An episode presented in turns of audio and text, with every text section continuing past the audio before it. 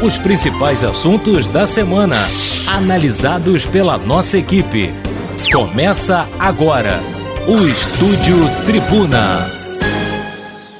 Olá, eu sou Vitor Carneiro e estamos começando mais um Estúdio Tribuna, o podcast que vai repercutir semanalmente os principais assuntos da cidade. Participa comigo o editor do site da Tribuna de Petrópolis, Felipe Fernandes. Tudo bem, Felipe? Olá, tudo bem? Cumprimentando também a Cris, o Cláudio, o Alan, que nos dão suporte aí na parte técnica. Bom, nós começamos o episódio desta semana falando de volta às aulas na rede municipal de ensino. O período letivo na rede municipal será retomado no dia 3 de agosto com o ensino online. Já o ensino híbrido tem previsão de retomada no dia 24 de agosto. Mas olha, tem um detalhe. Faltando menos de um mês para a retomada das aulas no modelo híbrido, nem todas as escolas da rede municipal foram vistoriadas pela comissão nomeada pela Secretaria de Educação. O selo Escola Segura é a principal condição para que as unidades retomem as atividades presenciais. A Defensoria Pública oficiou a Prefeitura cobrando a lista com o nome de todas as unidades da rede que receberam o aceite da comissão. Vale lembrar que as aulas na rede estadual foram retomadas na segunda-feira e nove destas escolas estão autorizadas a funcionar no modelo híbrido. Apenas recapitulando, a retomada das aulas neste modelo está autorizada em Petrópolis desde o dia 3 de maio.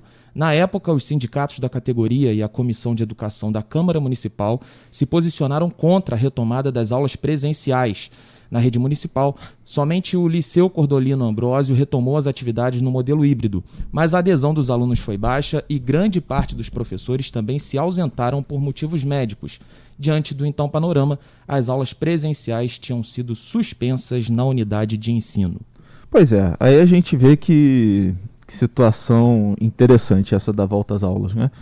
O, os sindicatos, as entidades que representam os professores, os profissionais de educação, é, foram sempre contra o retorno às aulas presenciais até que todo mundo fosse vacinado. Né? No começo do ano, é, teve esse impasse, a prefeitura queria voltar é, às aulas, os sindicatos eram contra, e aí se formou um modelo que é essa comissão, criada pela Secretaria de Educação, com todas as entidades praticamente que representam aí esses, esses servidores, com gente da própria Secretaria de Educação também, e essas entidades visitariam as escolas, né, para vistoriar se elas estavam boas, se elas estavam em condições de receber os alunos, Sim. e daria o selo de escola segura, igual existe com as academias, né? Esse selo escola segura é, é a condição sine qua non para a escola poder funcionar, para poder abrir, né? Isso foi no começo do ano. Isso a gente estava na discussão na volta do, do ano letivo. Coincidentemente também, na volta do ano letivo, foi quando a gente teve aquele pico, aquela segunda onda da Covid, o que acabou retardando, né, por motivos óbvios, a retomada. É, o que chama atenção é, é, é, o fato de não ter disso que você falou, né, de nem todas as escolas terem sido visitadas até agora. A gente já está em agosto praticamente né? Quer dizer, deu tempo. E aí é bom destacar que a gente fala das escolas municipais. Isso. Né? Importante frisar. É, porque muitas escolas privadas já, inclusive, voltaram para as atividades e tem esse selo. A gente está falando das escolas é, é, da rede municipal.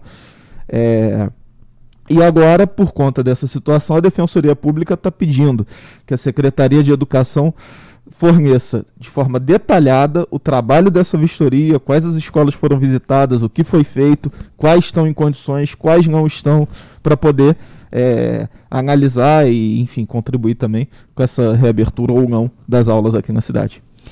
Bom, agora a gente muda de assunto, PH, e fala agora sobre o atual estado do terminal rodoviário do centro. Isso porque na noite da última quinta-feira, quem esperava o ônibus no local por volta das sete da noite se deparou com cenas de violência. Uma briga envolvendo três homens foi registrada e assustou as pessoas que estavam no terminal. De acordo com informações de passageiros que presenciaram a confusão, não havia guardas municipais e nem policiais militares no momento. A tribuna questionou a Prefeitura de Petrópolis sobre as ações de segurança dentro do terminal rodoviário do centro, mas nós não obtivemos resposta. Pois é, é... não é um caso isolado, né? É... Briga, confusão, é, infelizmente, enfim, morador em situação de rua, né, ali na, naquela região. É, na verdade, o centro histórico todo vive uma situação, acredito que a cidade toda, os centros de bairro, mas dá para ver plenamente no centro a situação de desordem urbana da cidade. Né? É, a gente vê muitos ambulantes, muitos, muita gente é, vendendo bala, vendendo as coisas, enfim, que é retrato da situação também social que Sim. o país vive em função da pandemia. Mas na, na área ali do terminal do centro, a, a, coisa é um pouco mais grave, porque tem esse tipo de coisa, tem esse tipo de briga, de confusão, de tipo de coisa que de repente poderia ser é, minimizada com reforço da guarda municipal, com, com agentes da própria polícia ali, né? É, e assim, é uma situação que causa é, incômodo para quem passa pelo local, porque causa até medo, né? Você tá esperando um ônibus, ver o cara fazendo algazarra, o cara é, brigando, é. e, e, várias outras situações que a gente já vem observando com o passar do tempo ali nessa região, né? É, então, assim, é uma área que precisa de atenção por parte do poder público, porque está ficando insustentável. E é uma situação difícil porque o passageiro, além de enfrentar problemas já com o próprio sistema né, de transporte da cidade, ainda precisa se deparar com umas situações como essas aí que a gente acabou de relatar agora lá na, na rodoviária do centro. Então, foi como você falou, essa situação poderia ter sido minimizada ou até mesmo evitada caso tivéssemos ali algum policiamento, né? Até porque nós tínhamos também uma guarita da Guarda Civil, se eu não me engano. Né? Então, assim, é, realmente é, é complicado. E, e, as pessoas reclamam muito né, do abandono ali do local. Então, é, é necessário realmente como também. Como também é uma situação de abandono, sem esse tipo de caso, talvez em, com essa proporção, mas também é muita reclamação com relação aos terminais de Correias, de Itaipava, é, principalmente Correias de Itaipava, com relação à limpeza Exatamente. e por aí vai. Bom, o assunto agora é a frente fria que chega à cidade de Petrópolis. A Secretaria de Defesa Civil alerta para a passagem de frente fria pela região sudeste, que já modificou o clima em Petrópolis nesta quarta-feira. A previsão é que haja ocorrência de rajadas de vento forte até quinta, dia 29. Também informa a possibilidade de destelhamento de edificações e queda de árvores. O Departamento de Meteorologia da Defesa Civil também alerta para a queda da temperatura na quinta-feira, que tem máxima prevista de 12 graus, e na madrugada de sexta, onde os termômetros podem registrar 4 graus, inclusive com possibilidade de geada.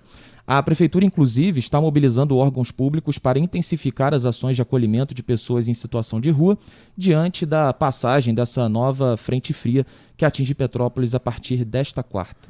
É, essa é a situação que mais preocupa, né? Quando a gente fala de frio, é...